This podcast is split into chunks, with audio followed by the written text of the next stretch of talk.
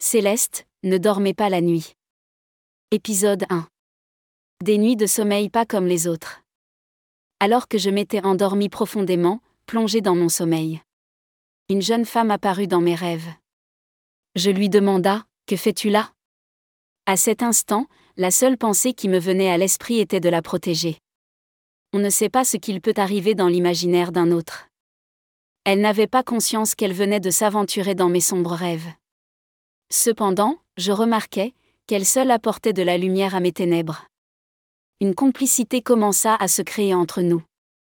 C'était comme si nos esprits entraient en relation, tout en étant distants physiquement. J'étais aspiré par son regard, impossible d'en échapper. C'est là qu'elle me tendit la main pour me guider.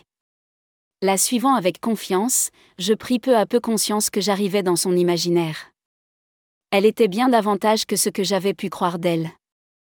Cette fille avait des pouvoirs que d'autres n'ont pas. Je savais que j'aurais dû rester sur mes gardes. Il était trop tard, j'étais sous son emprise. Je continuais à lutter pour ne pas sombrer, même si son monde était beau.